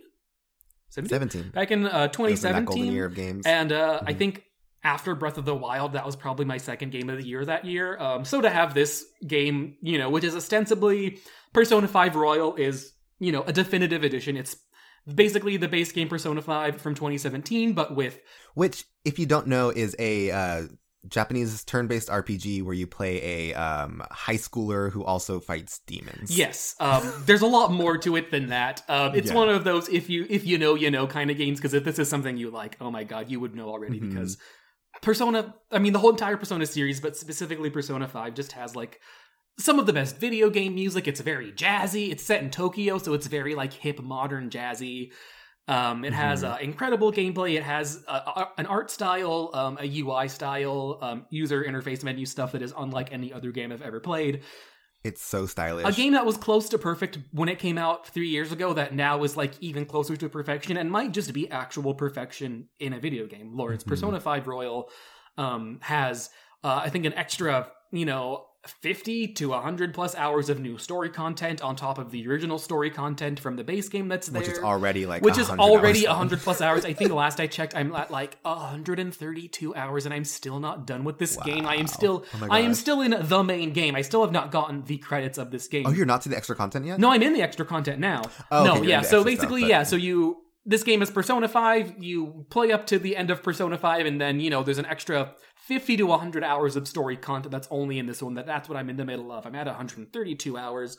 And I've been playing Yeah, this game uh, since around when it came out, like back in like June, I want to say. Like maybe I started this at the, like the beginning of July, but like the fact that I've been playing this on and off consistently for months now, and I still don't even think I'm close to the end of this game. It's just, I mean, just for the sheer amount of content in this game, I mean, I, it is a game that I have already given so much time to when it came out a couple years ago that I'm just giving more time to, but it's because I love the world so much. I love the Yeah. characters, I love the world building in this game. I like I said, I love the style. I love, you know, the modern day recreation of Tokyo that you get to explore in this game. Um, I think it has a really fun story about you and your friends basically being superheroes and taking on bad guys and you know being the the justice bringers and the truth finders of the world. It's it's a very yeah what i really if i can say like what i really love about this game which i've also played i haven't i've almost beat the original persona 5 and have played a good amount of persona 5 royal but like eric like you said it's about like you and your like high school buddies like taking on these like really corrupt adults. And like there's something just so satisfying in a game where or in a year and years where our um our government has been so shitty and corrupt and horrible to like you know even just in a video game uh, kind of like uh bring some retribution and uh and you make the bad you know, guys pay find yeah. some justice yeah especially i think that's a big part of why this game uh, you know why Mm-hmm. i'm talking about it now is like the the themes of this game hold true in this year more than any other year um yeah it's a it's it's very fun it's very silly um you know in the in the typical jrpg style you go from like fighting your teacher to killing god like the way that the game scales in terms of like yeah. how powerful you are in this game and how powerful the enemies you're taking on are But what's so cool is like, I mean, there are these like crazy dungeons and demons that you fight, but like that's half of the game, and the other half of the game, as we've alluded to, is just like you're living a normal life as a like yeah. Japanese high schooler in Tokyo, and like you get to like explore the city. you get to make your own with your schedule. Am I going to hang out with my friends? Do my homework? Am I going to date? The game has like some strange dating element sims to it. Um, I mean, Yeah. it, it just has everything. It has it has such a good um. I'll, I'll even say in a year where it felt like I didn't have a routine or a schedule very much because I wasn't leaving my house. In this game, this game is all about like how to manage your time and like oh no, I just have too many things to do. How am I going to prioritize like what I do when? Um, and that kind of you know similar to I think what Animal Crossing did for a lot of people this year. Persona 5 Royal kind of did for me. I think um, even though it's not my number one game, this is absolutely the game I put the most time into because of that element that just made me feel like I was living my real life. Even though the other half of the game is, you know, like you said, fighting demons and taking on monsters and stuff. Um, we're also yeah, this is a game that we're definitely gonna have a full episode on it pretty soon, sooner than you think. I think early 2021. Mm-hmm. Yeah. Expect a full game about Persona 5 Royal because Hopefully, like, you or I will have actually beat this game by then. Oh, we'll see. Uh, but this is a game that has a lot of like queer content, but like not necessarily in the best way. So I think we'll talk about the shortcomings of this game uh, in our Yeah. full episode. And I should it. mention, I don't know if I mentioned this before, but Persona 5, it's the fifth game in the series, but every game, like Final Fantasy, is a new setting with new characters. There are Mhm. there are elements that carry on and themes, and definitely like the the combat systems are are sort of similar. But if you've never played a Persona game before, five is a great place to start. It's the first one that I've played. Um, I do want to go back and play, you know, four and three.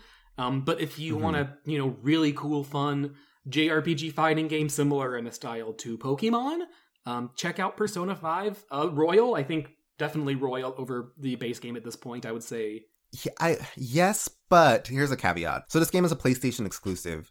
I agree with you. I think Persona 5 Royal is the definitive game version of the game to get. But if you have a PlayStation 5, if you are one of those, and if you're not a poor, you ha- if you're not a poor and you have a PS5, uh, and you have uh, PlayStation Plus, which is like the online subscription service for PlayStation users, the original Persona 5 is free. Oh. so like, yeah, it's like um, it's free to play and download. Um, so like, if you want to like check out the game, I think the base Persona 5 game is still a really really great Mm-hmm. game. Uh, Persona 5, like Eric said, like really polished a lot of like the Royal version of it. kind of technical shortcoming technical shortcomings of the original but like the original it's the same story Same Um, story, same game. no lots of lots of gameplay updates. Lots of things in the combat are tweaked, which I think are like the most significant changes. Um, and it's more fun. I mean, I, I recommend it because I think the combat changes that they make in this game make the game more fun to play. but yeah, if you if you're in games for the stories more than the games, which I know a lot of people are, um, then five will do just fine. Yeah, and I mean, if you're strapped for cash and Yeah. just want to check out the game, like, but yeah, That's my number two. Are you ready to uh move on? uh, yeah. Let's take a quick break, and then when we come back, we are going to talk about our number one. Kinda. Yeah, sort of. You'll see.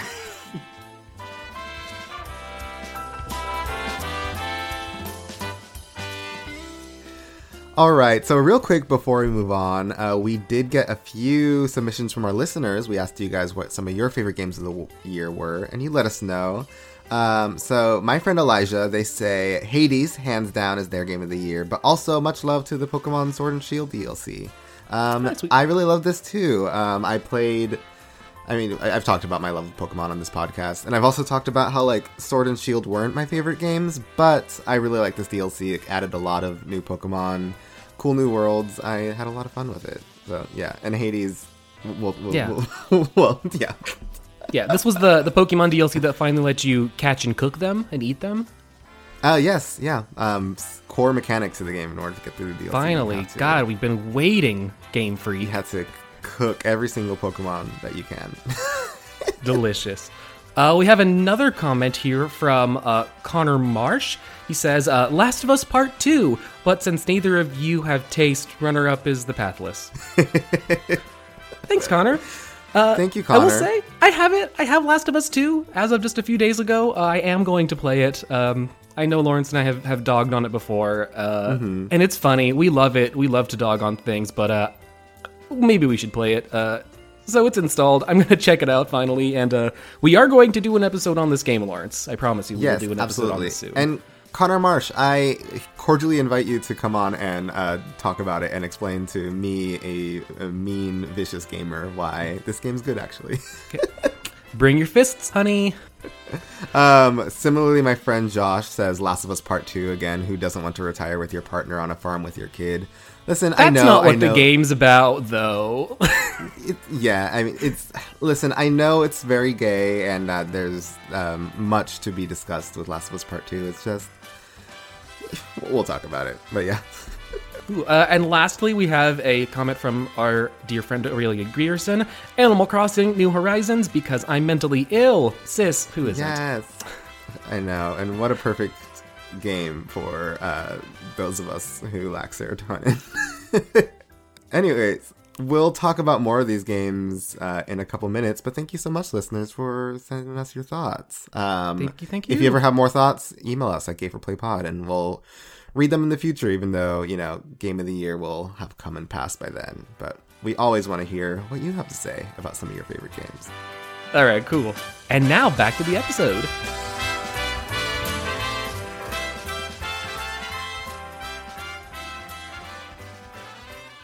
All right. All right. So the time has come. We are going to announce our game of the year. Yes.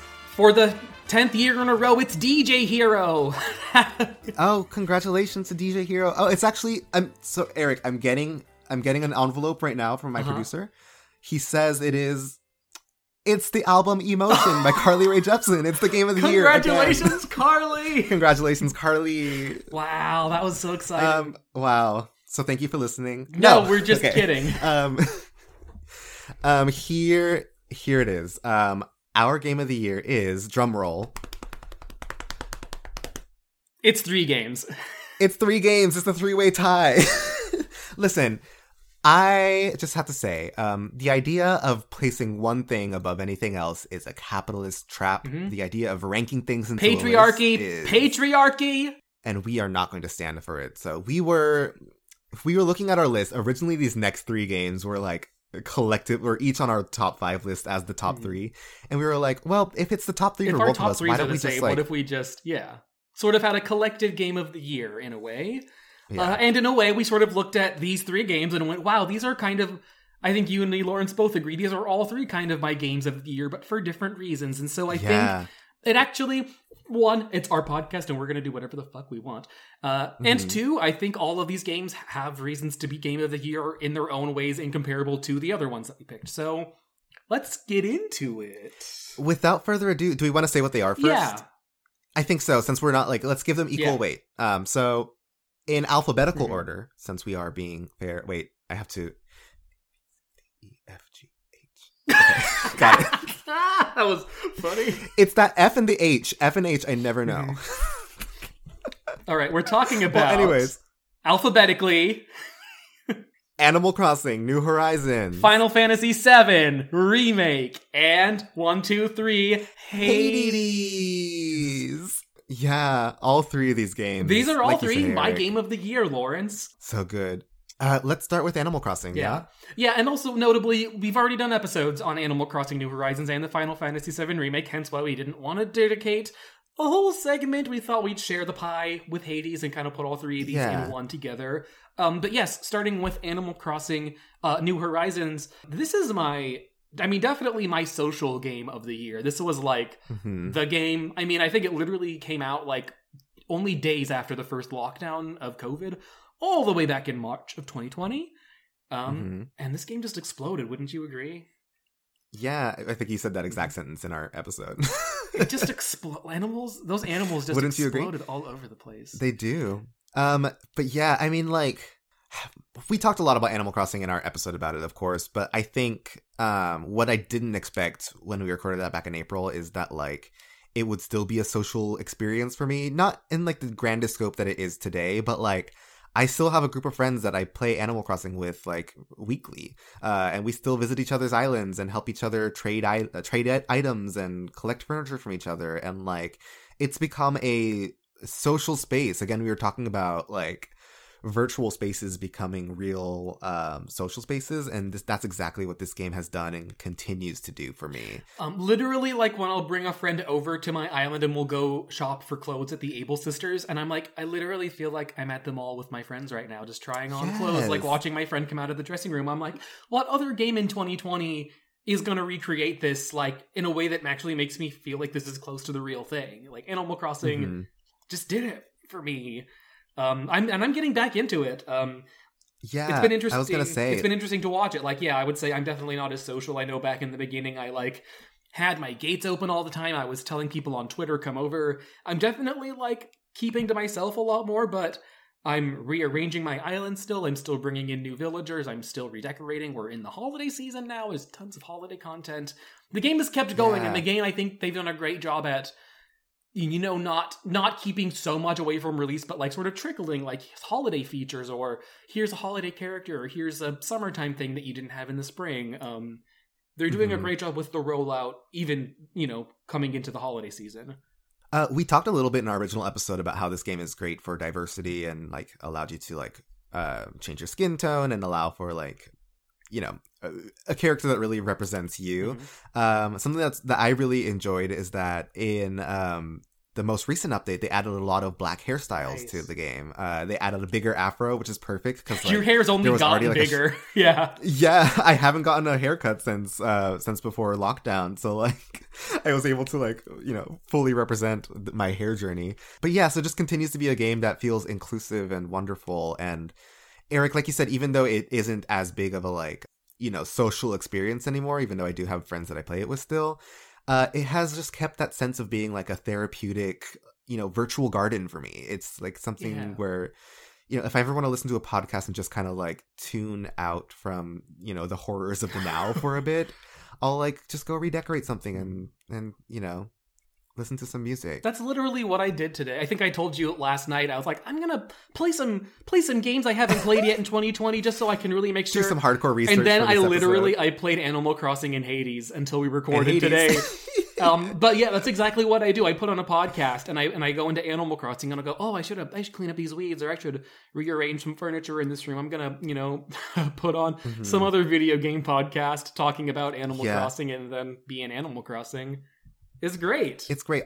Yeah. Also, if you've fallen off of this game, which is totally understandable, a lot, a lot of people You're not have, wrong. but, You like, can't play Animal Crossing wrong. That's what I love about it. Yeah, um, if you have and you're like worried about coming back to the game because you feel like your villagers will hate you or your island will be like a disaster, They might. it it might be a little bit of a disaster in terms of the weeds, but like I think we talked about this in the OGF too. Like your villagers will forgive you. It's like not that kind of game where there's like permanent stakes. Um, it's worth jumping back into. It's a vibrant community and a very just lovely game, and that's why it takes one of our number one spots here. Right. Um, Yeah. Do you want to move on to our number? Not not not our number two, but our number Not our number, our number one Another- parenthesis number two.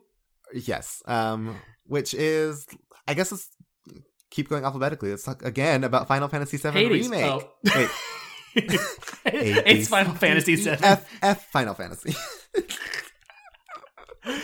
Uh, we, I mean, we did. We literally the episode. No, I mean, we had a mini Christmassy episode, but the episode just before this is the remake. So I really don't feel like I have much more to say. Listen to that to get our like yeah, true heartfelt feelings on why this game is good, but I still good. Listening back to the episode, we talked so thematically about the story and the world and, you know, the queer aspects of it. And we kind of, at the end, were like, oh, yeah, it's also a fun game. It's fun to play. so I kind of want to touch on that a little bit more. Um, yeah, like the original Final Fantasy VII was a turn based RPG. So it was just like hit attack or hit what spell you want to do or hit what item to use. Uh, in this game, in this remake, it's an action RPG, so everything is like real time, but still mixed with like turn-based elements. Similar to Kingdom Hearts. Yeah, um, similar you to Kingdom Hearts, say. yeah. But yeah, each of the like four party members that you play in this game, uh, Cloud, Barret, Tifa, and Aerith, like all play super differently. Cloud is like this fighter with a really weighty, massive sword that he uses. Uh, Barret uses his gun arm to like shoot enemies from a distance. Aerith is like your main healer and spellcaster, and Tifa is essentially like The Bayonetta, like Yeah. Bayonetta with iron knuckles, um, where she Mm-hmm. just like you know beats everything up. Um, yeah, everything just feels so um, Yeah, and and none of those are like original character types to have in a Mhm. video game. But I mean, if we're talking about the gameplay itself, I just think this game to to build on the style of the first while not being complete, not not feeling so beholden to we have to keep the exact same gameplay as the first one because of course you know games are games are better now because we've had more time, and so rather than you know replicating what was there is how can we just plus it? It's like like Yeah. everything in the game. How can we how can we plus this thing? Um yeah remake st- sticks the landing incredibly well. Um so for that reason it's on my game of the year list.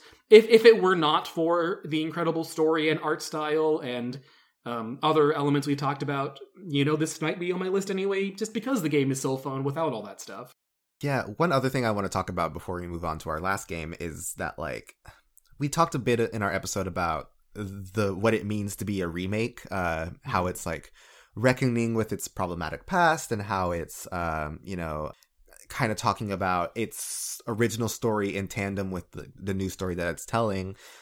And I think that just really makes me excited for what this remake is going to be in the future and just Mhm.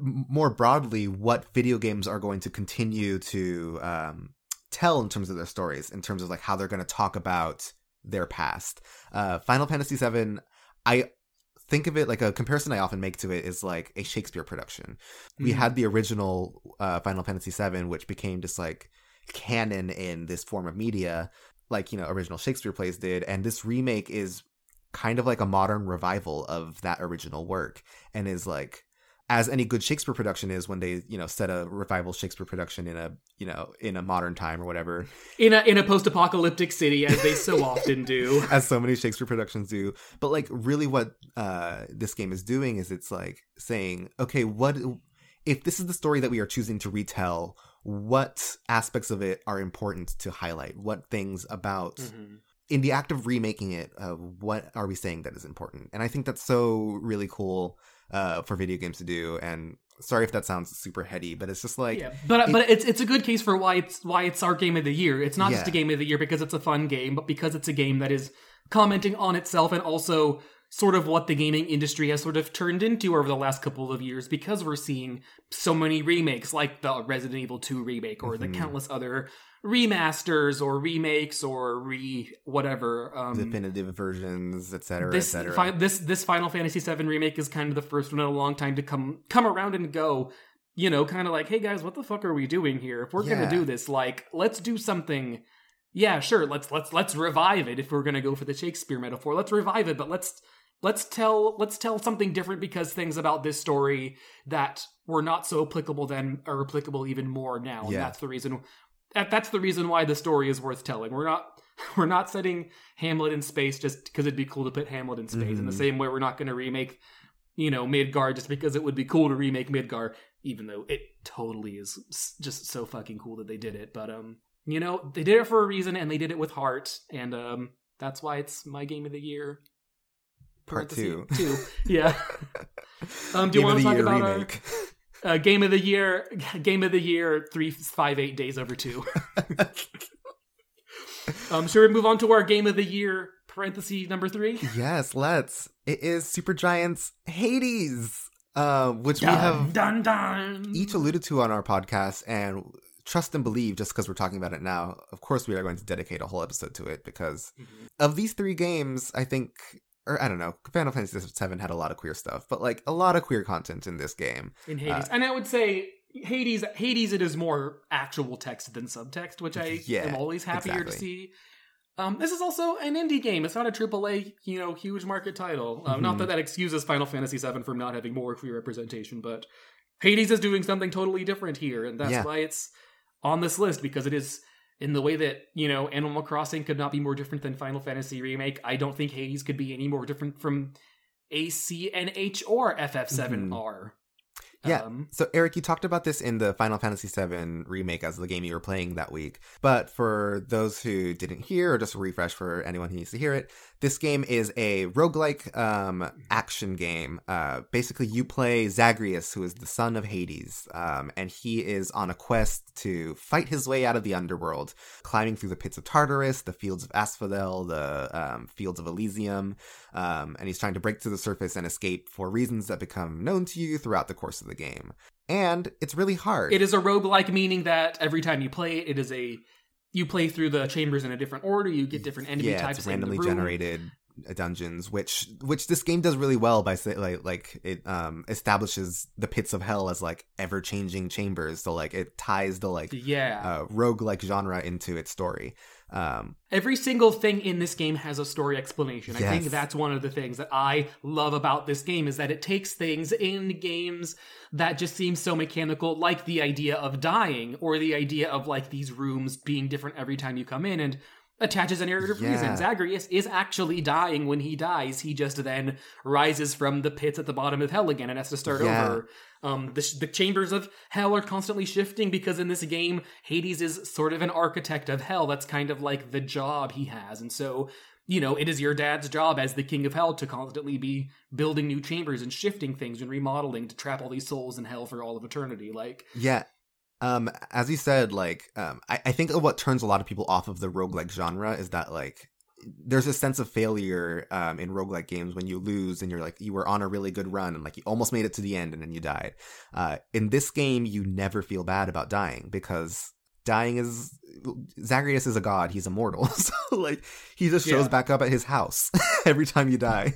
Yeah, and it's basically leveling Yeah. up. Like returning to the House of Hell is where you go to level up your equipment, your your stats. It's where you can change your weapons or whatever kind of buffs Mhm. you have. And oftentimes you'll be playing Hades. You'll be in the middle of a run and go, "Oh, I just got enough jewels, so I can go upgrade this thing now." Uh-huh. and it makes you think, "Oh, I can't wait to die Okay, now." first queer thing that I want to talk about with this game is that Zagreus literally makes himself better by brooding in a mirror. and the game literally comments, "It's like your the mirror made you more powerful, or was the power you the whole time?" it's like, so it's good. really The- It's cheeky. This game has very lo- how very silly, very cheeky dialogue. but also very it. like really well written dialogue too. Like just Mhm. so so much um voice acting. Every single line is voice acted. incredible voice acting. Some of the best voice acting Yeah. in a game in a long, time. Absolutely. long time. And yeah, all the characters are just like so compellingly written. You get to know all of the like gods of the underworld and um, inhabitants of the House of Hades, and also like the Olympian gods who like help you throughout your journey. Uh, as you're on a run, you'll like collect Yeah. these boons, which are gifts from the gods of Olympus, who who are aiding you because they believe that your quest is to go join them on Mount Olympus. Yeah, and these and these boons sort of they they they modify your weapons and your Yeah. power and your strength and everything. And yeah, and that's the thing. Every time you run through the game, you get boons from different gods, and you can match boons from one god from boons from another god, and get you know duo powers and mix them Yeah. together. And it's just so It's so fun. I would say this is the most fun game I played Yeah. this year. Whereas like a lot of other games that were on my list because of narrative reasons or nostalgic reasons, this game it's a it's a brand new IP. It uses Greek gods that you know, but this game hooked me because it's literally just one of those like, okay, one more run, just Yeah. one more. I'm gonna do it one more time, and you go for five hours. Like this is one of those games that I just cannot put down because I just want to keep going. It's so fun. Also, as we alluded to, um, explicit queer content. Zagreus is canonically bisexual um, and has some queer romance options in the game. Um, you Love can flirt with the you can flirt with Death Incarnate, who is just this um, sexy sexy man who is a Grim Reaper with a giant scythe and ripped washboard abs. Also, isn't he like technically your stepbrother in a way? yes, but listen, all of the gods are related. it's it's the Olympians. Yeah, it's a very incestuous, very incestuous Greek god. I'm I'm giving it a pass. Well, that's what I like about it. A lot. I mean, and a lot of this queerness of the game sort of comes from real history, and I'm sure Yes. that we'll get into more of it when we do a real episode. But what I like about this game is like, yeah, it takes Greek gods like Zeus and Hades and Poseidon and Athena and countless others, but it the the developers of this game attach unique identities to these Mhm. characters that I've never seen in any other iteration of these characters before. And some of that explicitly is the queerness of, you know, Greek mythology that has kind of been taken Mhm. out of it in retellings in modern One notable example that we should talk about is Achilles is like a really big character in this Mhm. game, and just canonically, he talks about like, yeah, um, I like I deeply miss my love Patroclus, and like we loved each other in in in the earthly realm, and like it, it just explores their romance without ever like clarifying or without ever asking like, whoa, were you guys like actually together? It's like, no, yeah, we So who's the top and who's the no, bottom? like they Blah, blah, blah. they, Yeah, like- they were very much like Achilles is like, yeah, like he's the love of my life, and I miss him dearly, and like. And that's so sweet for a game to not feel like it has to go further than that because that's what hetero relationships feel like they are so much of the Mhm. time. They don't require more explanation, so why should this one? Yeah. Um, Um, and you get to explore that relationship. Um, Also, for fans of the musical Hadestown, there is some good Orpheus and Eurydice content in this Mhm. game. Um, there's a very, very sweet. I'm still working through it, but there's a very sweet side story about Orpheus and Eurydice that you get to slowly piece together as Yeah. you play through. So it's fun for saying- those. yeah, you get to well. piece together the like Achilles and Patroclus storyline too. And there's just like so many narrative threads in this game. Um, from a roguelike game, from a genre that I feel like is so known for like having the conundrum of how do you make a story come out of a game where you're just repeating the same thing over and it over. It always works. I'm literally Um, 60 plus hours into this game, and I still just like wants to keep gosh. playing runs. It's so good. Me too. Literally, it's I'm not. I haven't beat it yet. I haven't gotten to the. I've gotten to the final boss, but I've not beaten him. But um, I'm excited to. And uh, yeah, I feel like once I once I you know quote unquote beat this game, I'm just gonna keep going. And it seems like the game has a lot to offer even after you quote unquote. Yeah, I've beat, it, the game. I've rolled credits, and there's still like a whole epilogue that Mhm. I haven't reached yet. so it's it's fun to play. Um, and I think um, if we're putting this in our top three games of the year and we're comparing it and contrasting it with the other games, I think there's something very exceptional about Hades being a game from a developer like Supergiant that is not a AAA studio. And yet, what this game, you know, it's on our list for 2020, but this game technically came out in 2018, but has been in early access and has had the two and a half years of, you know, being out and available for people to play on Steam that the developers have had the time to go in and really fine tune this game and really, um, you know, sort it out in a way that I don't think they could have had they just released it as a finished product to start. I feel And like moved on to their next project. Yeah. and move on to the next thing. This game, this game, because of the community and the developers' relationship to the community, I think is the key reason why the game ended up being as good as it is. And I think Yeah. this game has sort of, kind of, you know, set set the exceptional mold for how you should do this kind of game development going forward into the if future. I can add on to that too, um, if you listened to our episode last week, you heard us talk about like the work, uh, the workplace debacle at CD Projekt Red regarding Cyberpunk 2077, and in all these articles that have been written about that whole situation, a lot of people have pointed towards Supergiant Games as like kind of the antithesis to that. Uh, Supergiant Games is like not a tiny studio, like it's a pretty sizable yeah, indie they did. studio. Um, um, um, what were the other games? Bastion, Pyre, and Transistor. Mhm. This game is kind of like a culmination of like all those previous games. Uh, but what I wanted to say about it is like they're a company that gives their employees unlimited time off. what the Um, hell? Yeah, they like Lawrence, um, you never give all- me a day off. You're always stuck with me, boo.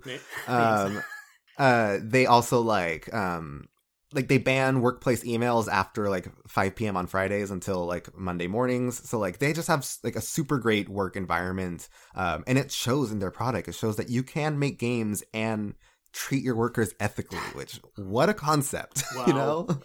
So for that, it's just like I don't know. It's a shining jewel, and it deserves all the accolades that it's been receiving. Excellent, and uh, I'm excited to do a whole episode on it eventually. Uh, yeah, pretty lot to soon too. I feel like we'll be able to release that episode pretty soon as well. But for now, we've reached the end. Yeah. Oh, check Um, out okay. Hades. Check out Hades on Steam and Switch. Um, it actually just has cross saves. Um, as of a few days ago. So Wait, really? yeah, as of yeah, when Oh I my checked it today, yeah, you can do cross saves on Switch. If The so. way I'm going to buy it on Switch. So if you have it on. Switch or PC, if you own it both, you can transfer your files both ways. Ain't that nice? Oh, that's so exciting. I'm so excited they finally released the cross save feature. Okay, Eric, I have to ask, even though I said that we weren't going to rank these, if you had to just arbitrarily assign like three, two, one, which uh which is your like game of the year, game of the year. I would go. This doesn't have to be concrete, but go for it. I would go number three, Animal Crossing, then Final Fantasy VII, then Hades. If I had to rank them. Interesting. Yeah. What about you? It's tough. It this literally changes every five minutes for me. I think at the end of the day, it's Final Fantasy VII As number three. three, which is wild because before I recorded this episode, I was going to say that was my number one. but like, I'd say it's Final Fantasy VII, Hades, then Animal Crossing.